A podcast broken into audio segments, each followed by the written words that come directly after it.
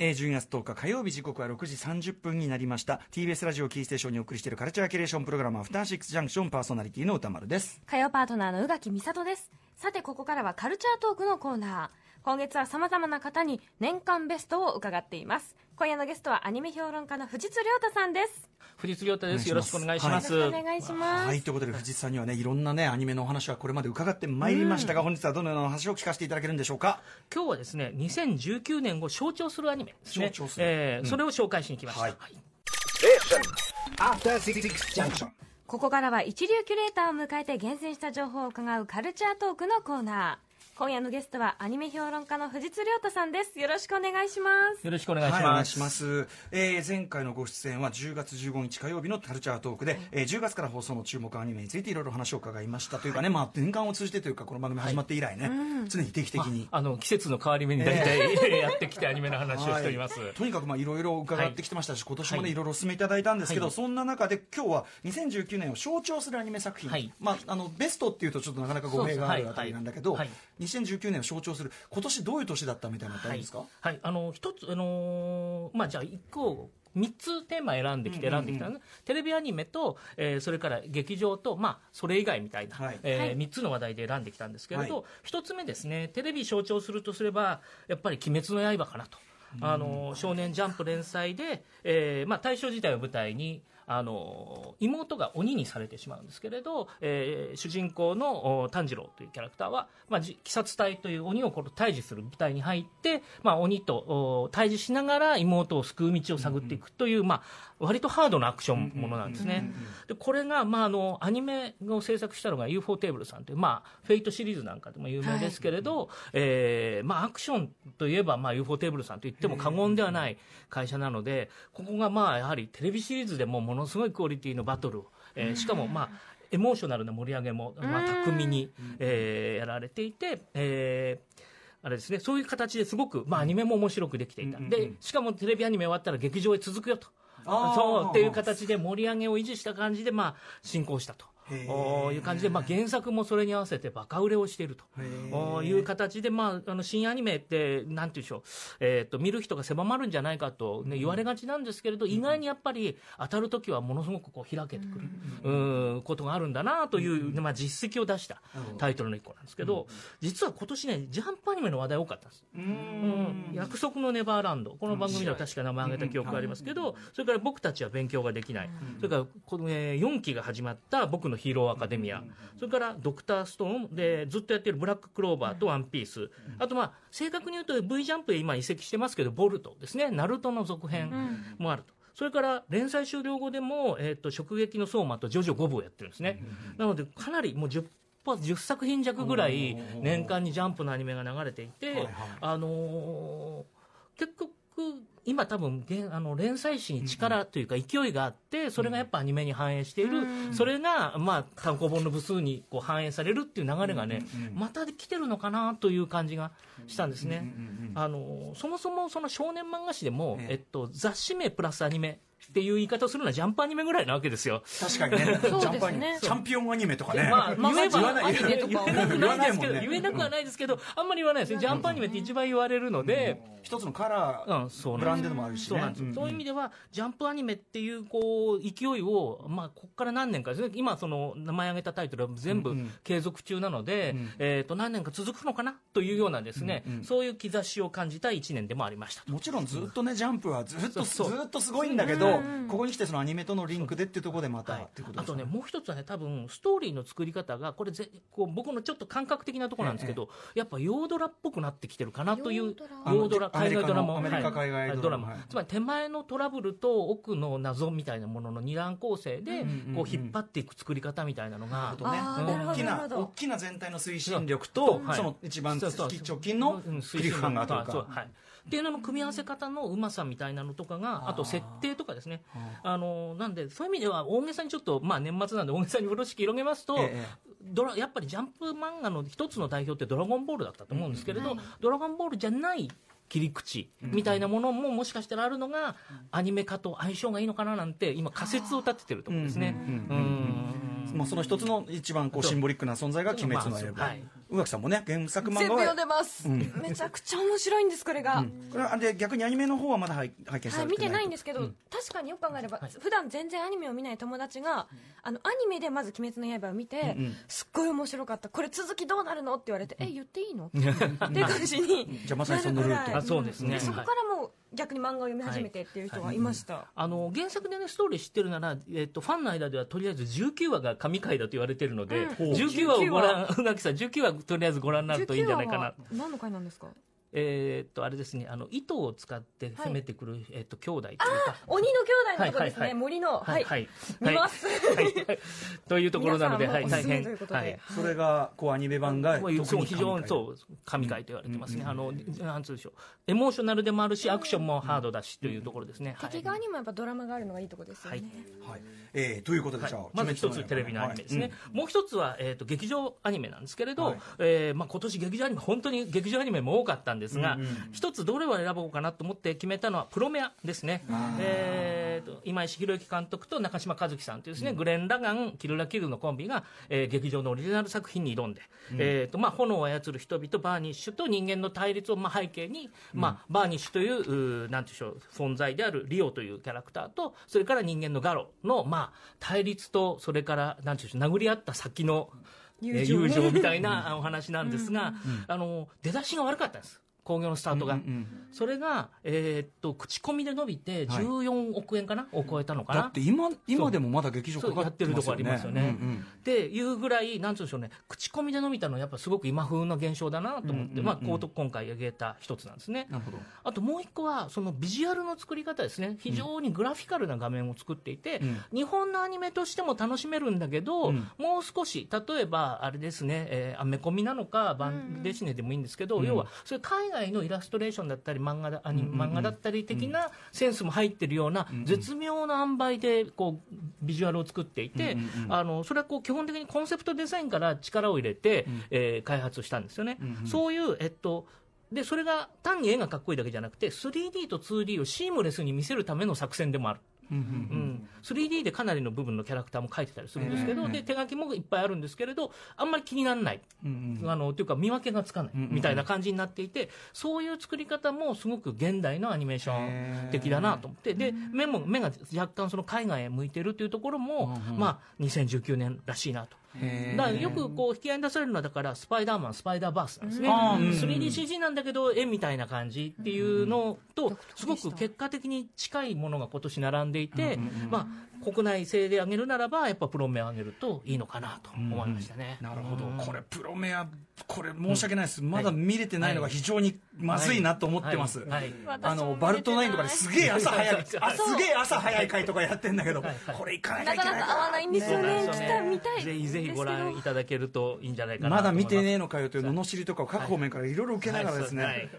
見たら好きなの分かってるのにまだ見てない。うん。プロメア。はい。とにかくじゃあ今年の劇場アニメちょっと象徴的な一本としてプロメア挙げていただきました、はい、でさらに。さあで最後もう一つ先ほどその他って言ったんですけど具体的に言っちゃうと海外製のアニメーションです、えー長編アニメーション。今年本当にいっぱい、あのー公開されていて、こうあのーなんていうんでしょうね。そのロングウェイノースっていう3年越しで公開された作品から始まって、えーエセルとアーネスト。それからディリーとパリの時間旅行、えーホフマニアだホフマニアだ、えーブレッドウィーナー、えーなくしたかなかなだ、えーそれねロシアを平戦記という形で、まあ、かなりなタイトルがいっぱい来たんですけどその一個の象徴として、台湾製の幸福楼の地位ですね、はい。をここではちょっと紹介したいかなと思いました。はい幸福楼の地位っていうのは、えー台湾の監督さんが作った作品なんですけど、えー孫新隠監督が作ったんですけど、1975年に生まれた、えー台湾の女性のが、えーおばあさんの死をきっかけに、今はアメリカで暮らしてるんですけど、帰ってくると。で、故郷に帰ってきて、えー過去を思い出すということで、こう、彼女の人生が回想で織り込まれながら、あと、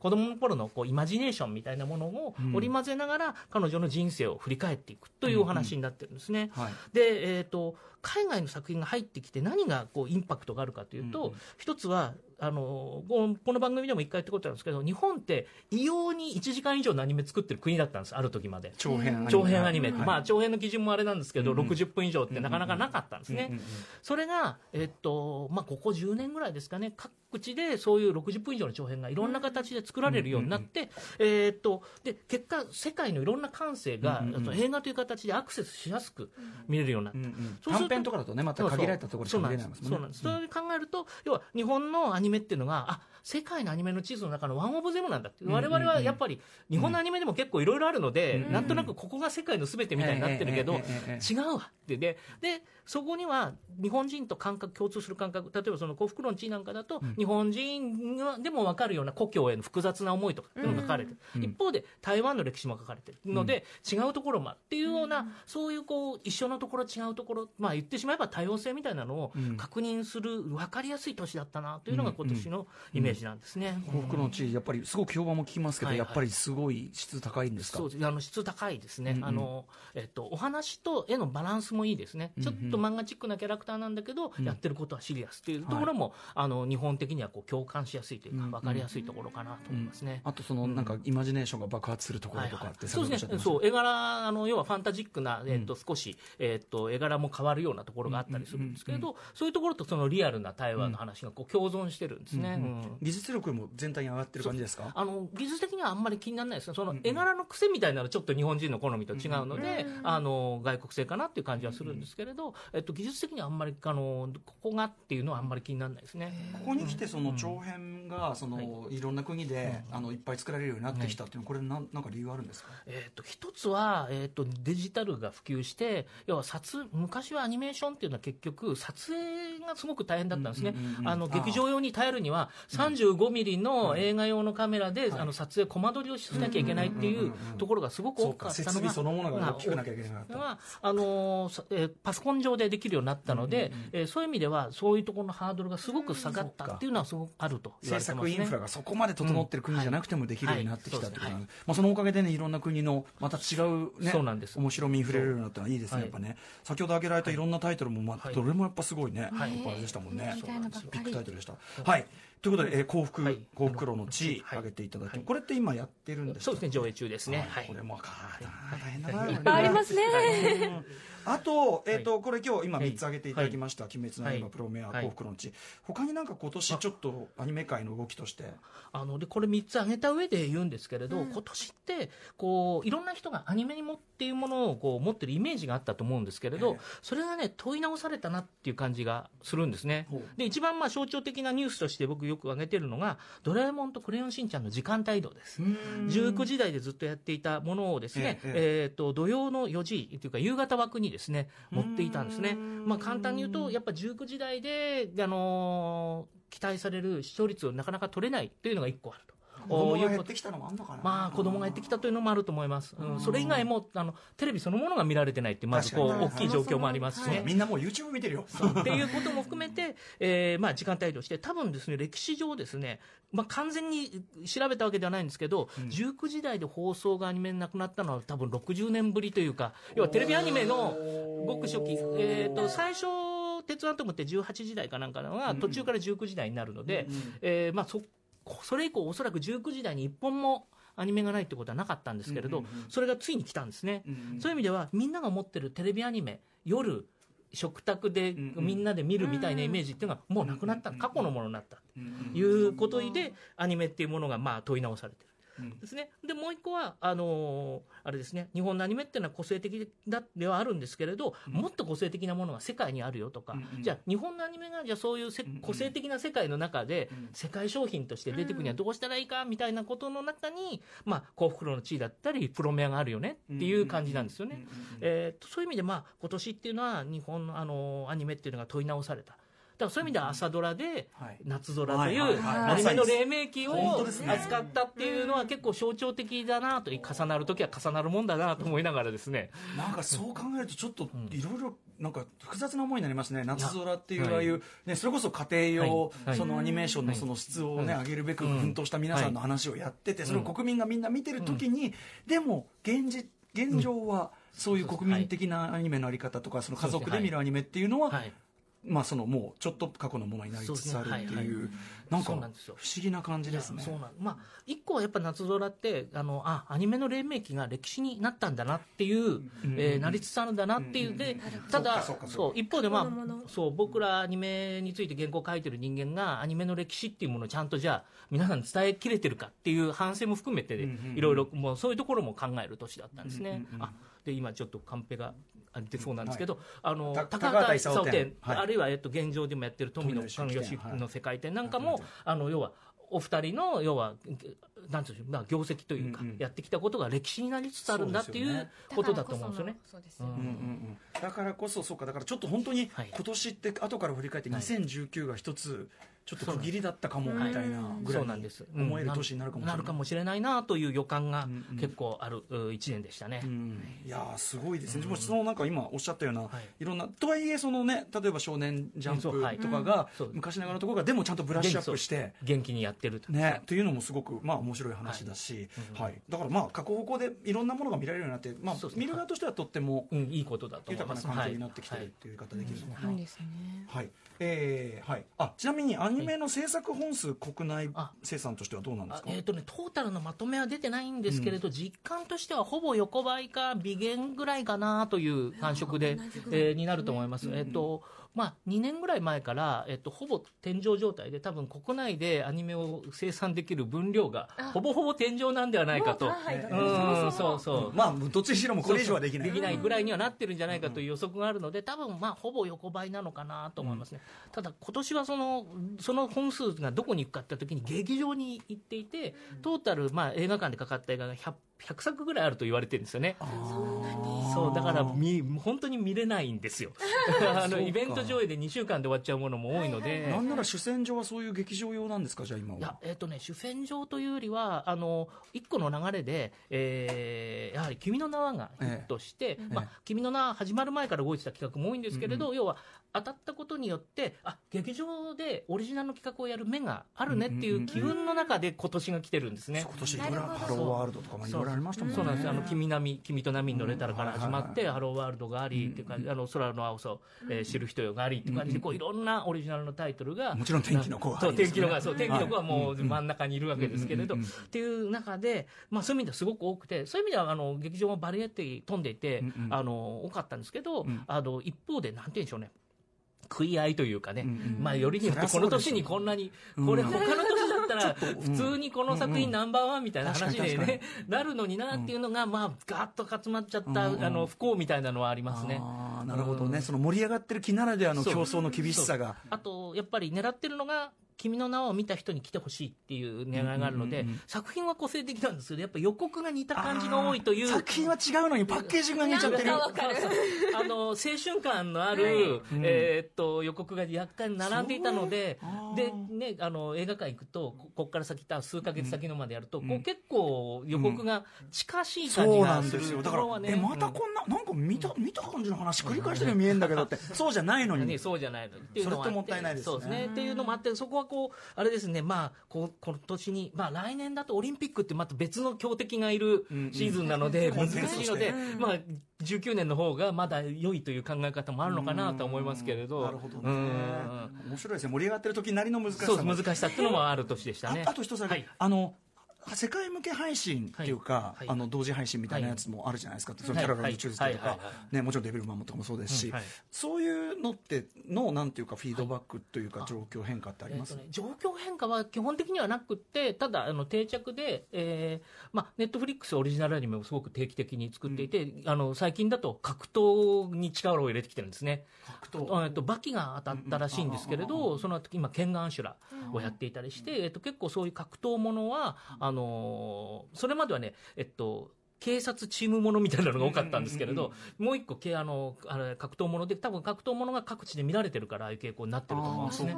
というフィードバックは、あのあんまりネットフリックスさんであのデータを出さないので、うんわかんないんですけど、トレンドとしてはそういうふうに見える状態ですね。で、アマゾンプライムさんなんかは、えっと、もう、おあれですね、えっと、無限の住人を改めて、2度目のアニメ化ですけれど、アマゾンプライムはオリジナルで投入しているのであ、やっぱりニーズがある。たあと多分、僕はちょっと、アマゾンプライムさんは世界でやるやつと国内だけのやつと、こう、両方が混在してるらしいので、し調べないとわかんないんですけど、無限の住人はチャンバラですから、あの、多分海外でも回るという予想してるんじゃないかなというのが僕の予想なんですね。そういう意味では、あの、なんていうんでしょう、ちょっとずつ定着というか、えー当たり前のものになってくるっていうフェーズかなと思いますね。はいなんとなくその先ほどプロメの時におっしゃってた、そのせ世界にとか外にちゃんと目が向いた作りになっていくってとこがこれからこう変化としてその作品に作風とかにどう反映するのかなっていうのはちょっと興味深いなと思って、そうですね。多分まあ、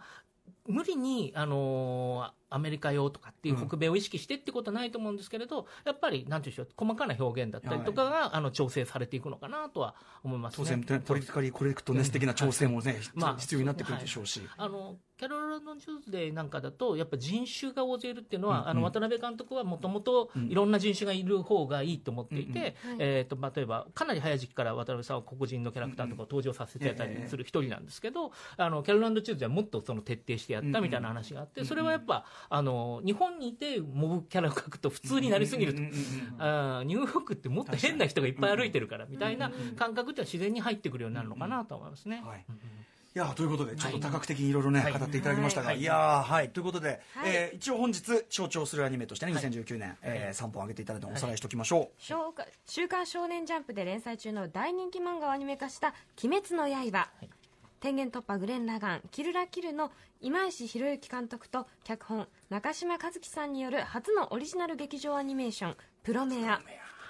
各地の国際映画界で熱狂を生んだ台湾初のアニメーション「幸福路の地位」をご紹介いただきました。はい、えーということで、藤井さん、何かお知らせ事などございますでしょうか？えー、と12月の21日に、えっと毎月やっていますけど朝日カルチャーセンター新宿教室で、えっとアニメを読むという講座をやってるんですけどそちらが、えっと今度はえーあのあれですね魔法少女まどかマギカをあの今今更というかあれなんですけどいやでも今だからこそね。うね振り返ってみようかなと思っておりますので、あの解説をしたりえーしますので、ご興味ある方はぜひ調べて、えー申し込んでいただければと思います。あと藤井さん、何よりもね、はい。今年は5本出されたわけじゃないですか。はいはい、ね。2冊一応出すことができたので、はい。そそのそれも一応、あの今年の締めくくりで。あありがとうございます。はい。えっ、と、私、今年2019年は、えーとですね、プロフェッショナル13人が語る私の声優度という、えーベテラン声優さんへのインタビュー集、それから、えっ、と、2012年以来ですね、ずっと書いて、ウェブで書いている、えーアニメ辞表ですね、えーまとめた、えー僕らがアニメを見る理由、2010年代アニメ辞表という本2冊出させていただきましたので、興味持たれた方はこちらもぜひよろしくお願いします。はいということで、えー今夜のゲストはアニメ評論家藤津亮太さんでした。えー、いよいよ年をかもしれませんね。そうですね来年もよろしくお願いします。ありがとうございました。よろしくお願いしますありがとうございました明日のこの時間は DVD やブルーレイに詳しい映画ライターの飯塚克美さんに2019年ベスト映画ソフトをご紹介いただきます After Six Junction.